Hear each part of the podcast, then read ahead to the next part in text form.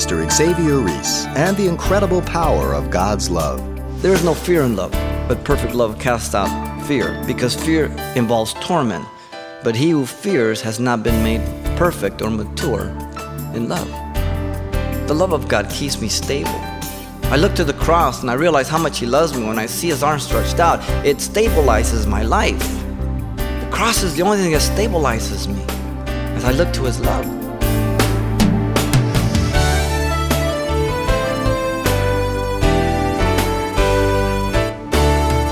Welcome to Simple Truths, the daily half hour study of God's Word with Xavier Reese, Senior Pastor of Calvary Chapel of Pasadena, California. Scripture tells us, For we walk by faith, not by sight. But what happens when we walk by sight and not by faith? That's the lesson Pastor Xavier explores as he continues to examine the precarious life of Jacob. Let's join him in the book of Genesis for today's study. Genesis 32, we're going to look at verse 1 through 32. And the message entitled, Are You Still Trusting Yourself? Bad habits are very hard to break. Some of them can be annoying, unhealthy, and just plain disgusting. But the habit that is ever present and the most detrimental to the believer is trusting in himself. To depend on God and not on oneself is supernatural. Jacob, as you know, is now returning home from his vacation of 20 years through the University of Uncle Laban. God has protected him from Uncle Laban just recently, but he still doesn't get it. His mind is racing, thinking how he is going to make amends with Esau. He's a control freak with modern day terminology. And so, what we want to do is look at the return of Jacob here to Canaan, which is characterized by the following three things. First, the fearful apprehension of Jacob, verse 1 through 8. Secondly, the fleshly manipulation of Jacob in verse 9 through 20. And then, thirdly, the final comprehension of Jacob in verse 21 through 32. Notice verse 1 and 2. The angelic visitation from God was for the sake of Jacob.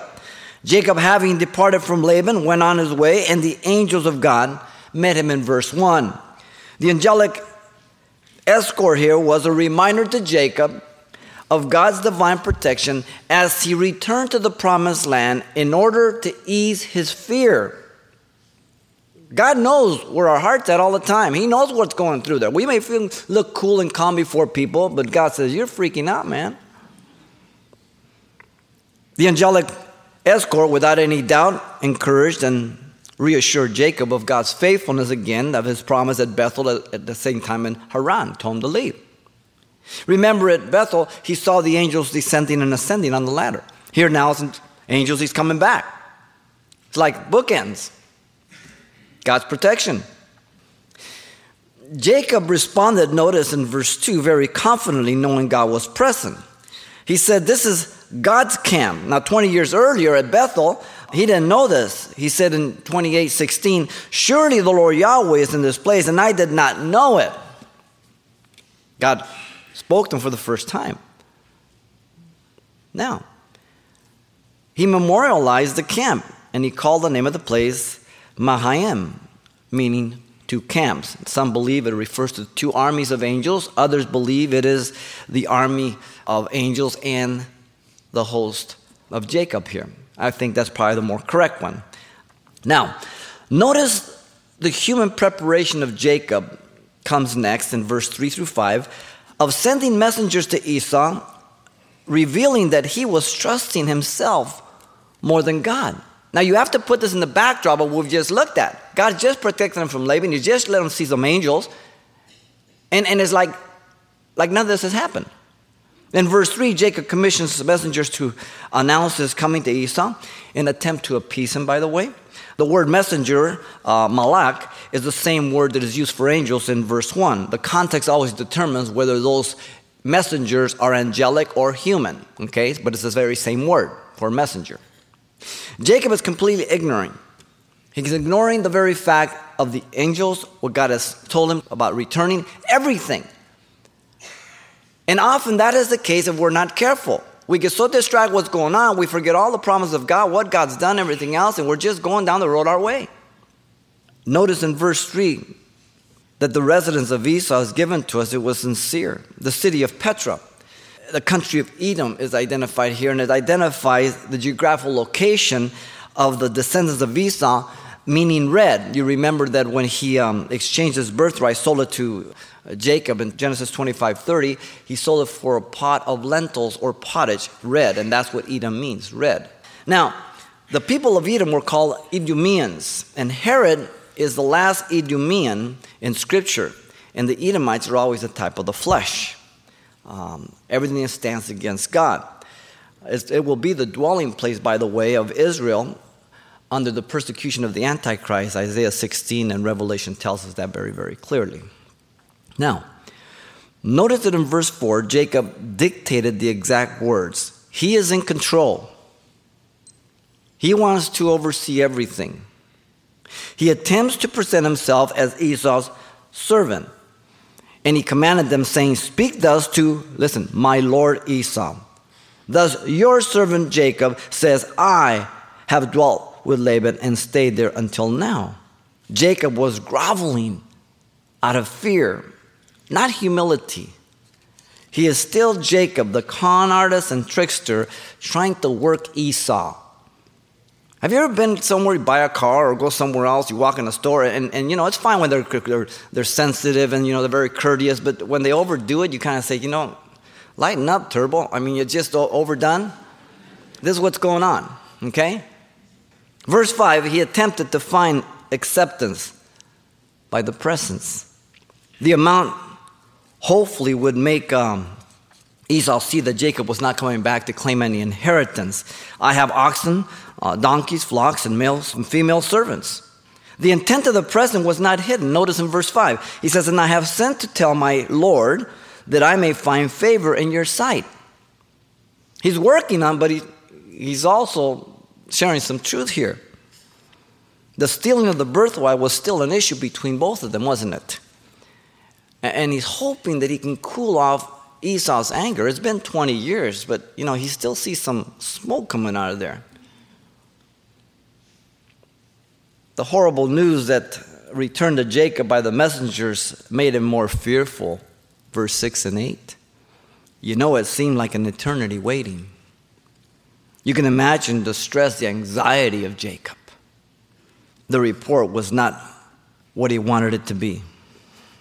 In his mind, when he heard these words, he was dead.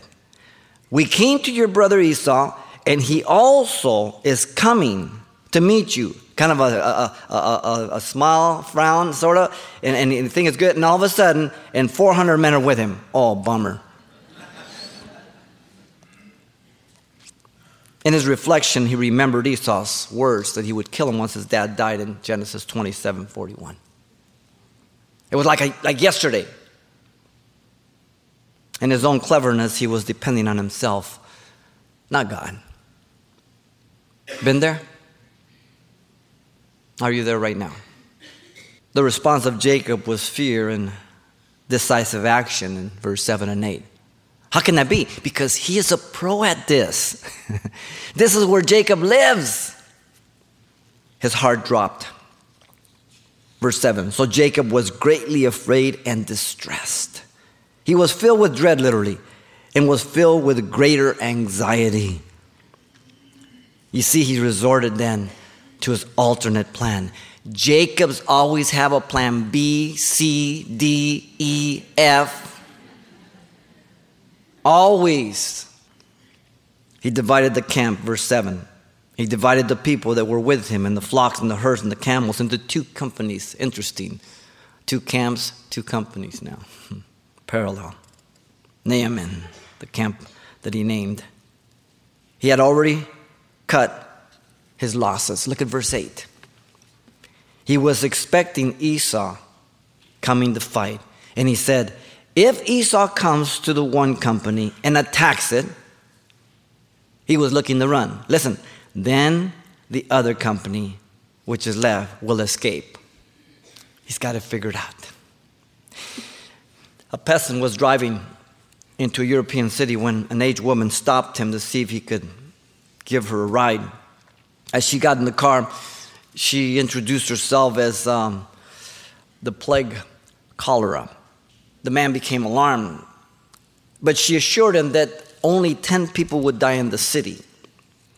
And then she handed him a dagger and said, If more than 10 people die, you can thrust me with this dagger. As they arrived at the city, a hundred people had already died.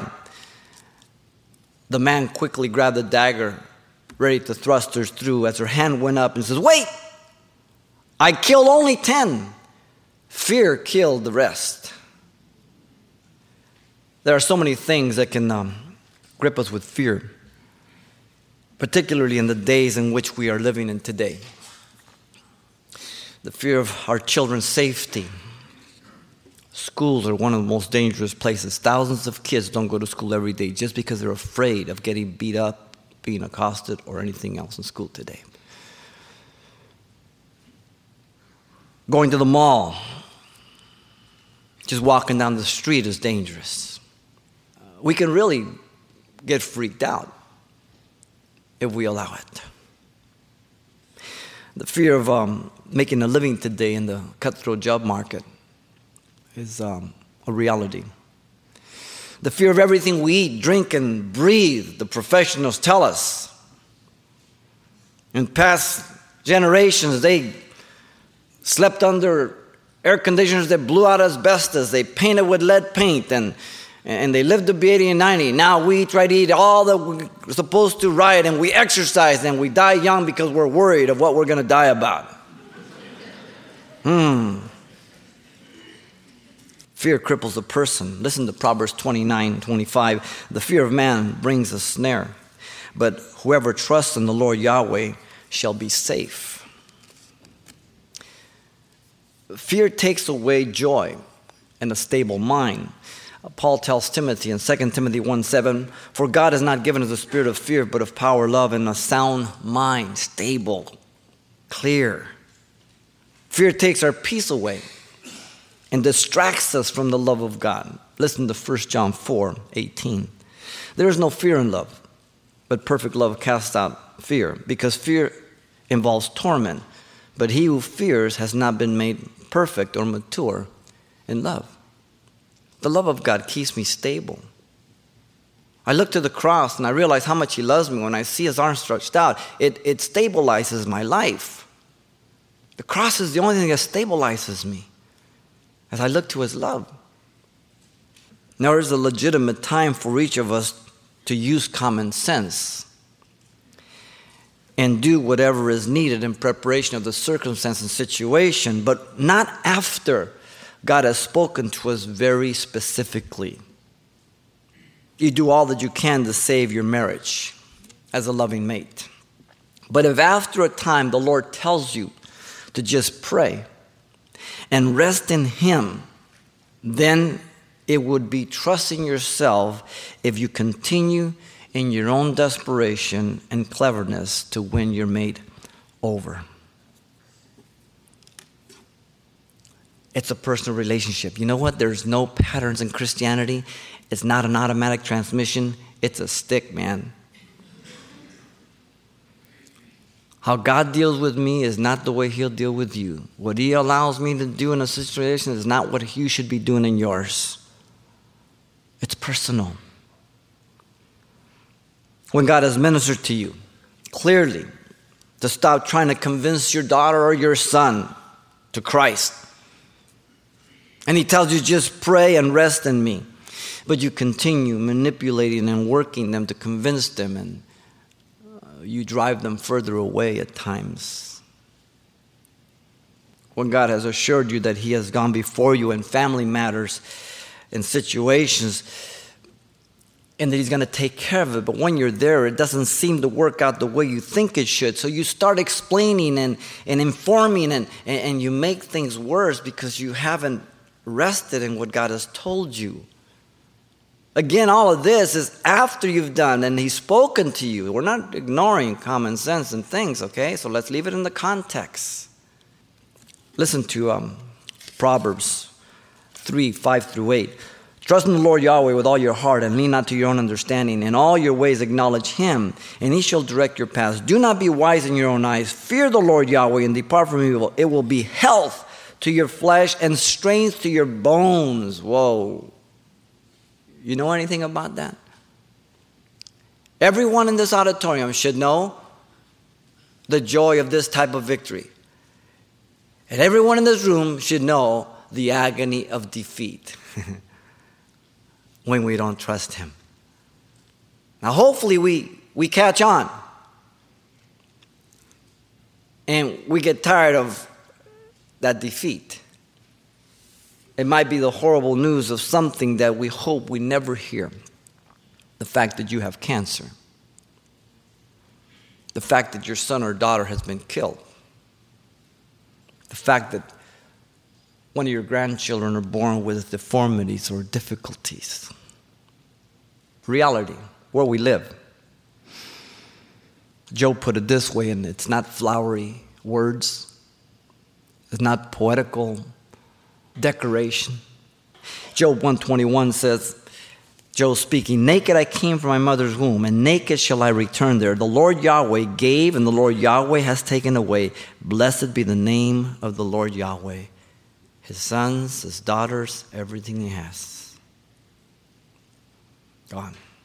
Though he slay me, yet will I trust in him. Job 13, 15. Oh, Lord, I want to be that. Help me learn my lessons. The fearful apprehension of Jacob only intensified by trusting in himself. Notice next we have the fleshly manipulation of Jacob. He's not through yet. Verse 9 through 20.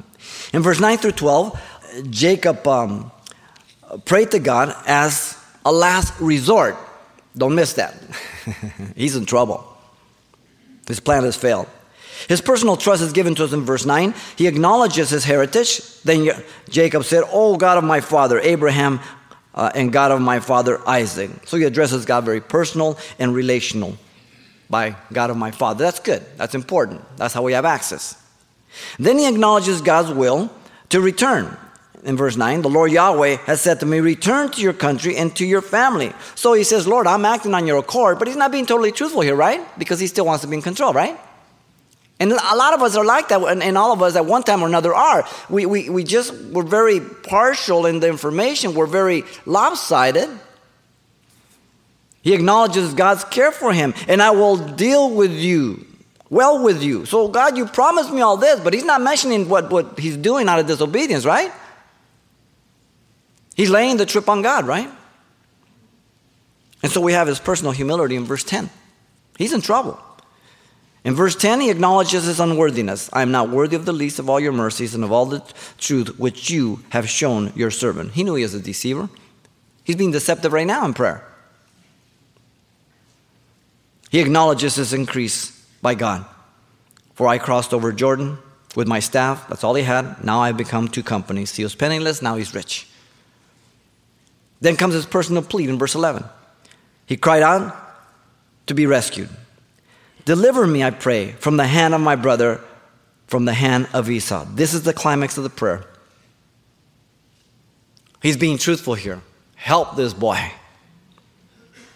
And I'm sure that in the mind of God, he recalled the first murder of brother against brother, Cain and Abel. Wow. He confessed his concern in verse 11 there For I fear him, lest he come and attack me and the mother with the children. He did not hide it from God, he sees it all. Then he have his personal promise in verse 12. He reminded Yahweh of his word of protection. For you said, I will surely treat you well. God told him that at Bethel and Haran. He reminded Yahweh of his word of propagation and make your descendants as the sand of the sea, which cannot be numbered for multitude. Again, the word of Bethel, Genesis 28 14. It has been noted that this is the longest prayer in Genesis. It is a prayer of help by Jacob. Now, he gets done praying. In verse 13 through 20, Jacob resorted to his practice of depending on himself after his prayer. Now, I know none of you do that. So you might just take notes for someone else. Verse 13 through 15 Jacob the schemer could not leave it in the Lord's hands. Sound familiar? He rested that night, so he lodged there the same night. If this would be the last thing stated, then we could conclude that he rested in God. But the narrative goes on. He returned to his own resources. Verse 13 at the end there, he says, and took what came to his hand as a present for Esau, his brother. Even after prayer, Jacob depends on his own devices the flesh. The last thing to die, listen, is flesh. It will do anything and everything to survive. He gathers 580 animals and sends them to Esau and broke them up into five herds, 14 through 15. 200 female goats, 20 male goats, 220 there, 200 ewe lambs and 20 rams, 220 more, 30 milk cows and their colts, so that's 60, 40 cows and 10, that's 50, and 20 female donkeys and 10, that's 50. A total of 580. That's pretty sizable. And that's just a gift. God had blessed him. Jacob puts into effect his plan then in verse 16 through 20. In 16, he gave the particular method. He wants to be in control. This is his plan. There were several servants involved. Then he delivered them to the hand of his servants, plural. And in 16 still, there were several droves, every drove by itself. There were to be certain intervals in verse 16 also. And said to his servant, Pass over before me and put some distance between successive droves. So one would come up and greet him, and then in another time, another one would come up, so he kept wearing them down. This guy's good, isn't he? Verse 17 through 20. He gave the particular message to be communicated. Verse 17 and 18. To the first messengers, he presented himself as Esau's humble servant, which is a lie. And he told them, and he commanded the first one, saying, When Esau, my brother, meets you and asks you, saying, To whom do you belong and where are you going? Whose are these in front of you? Then you shall say, They are your servants, Jacob. It is a present sent to my lord Esau, and behold, he also is behind us. To the others, in verse 19 and 20, he presented himself as being horribly afraid of Esau. Kind of mixed messages. Listen. Verse 19. So he commanded the second, the third, and all who followed the drove, saying, In this manner you shall speak to Esau when you find him and also saying, Behold, your servant Jacob is behind us. For he said, I will appease him with the present that goes before me, and afterwards I will see his face. Perhaps he will accept me. The word for appease is the word kafar, which we get our word cover from, or atonement. Jacob knew he had done him wrong because he didn't wait upon God to give him the inheritance the way God would do it. He tried to do it himself and it got him in trouble. 20 years. Now he's coming back. He knows he's in hot water. But God's told him to go back, but he can't trust God because he's made such a mess of his life. Literally, lift up my face in favor. Kind of reminds you of the old Errol Flynn movies, the Musketeers and everything, and the guy before the king or something, and his head bowed, and when he received mercy or grace, they would lift his countenance. That's what it means to lift my face. Your pardon. Pastor Xavier Reese and the comfort and power of forgiveness. And you can pick up a copy of today's lesson on faith. Are you still trusting yourself? They're available on CD for just $4. Be sure and pass a copy of this lesson on to a friend or loved one. The title to ask for once again is Are You Still Trusting Yourself? Or simply mention today's date when you write Simple Truths, 2200 East Colorado Boulevard, Pasadena, California 91107. Or to make your request by phone, call 800 926 1485. Again, that's 800 926 1485. Or the address once again is Simple Truths, 2200 East Colorado Boulevard, Pasadena, California, 91107. And thanks for remembering to tell us the call letters of this station when you get in touch. Are you tired of making a mess of things? Find out why trusting God is a better option. That's right here on the next edition of Simple Truths with Bible study teacher Pastor Xavier Reese.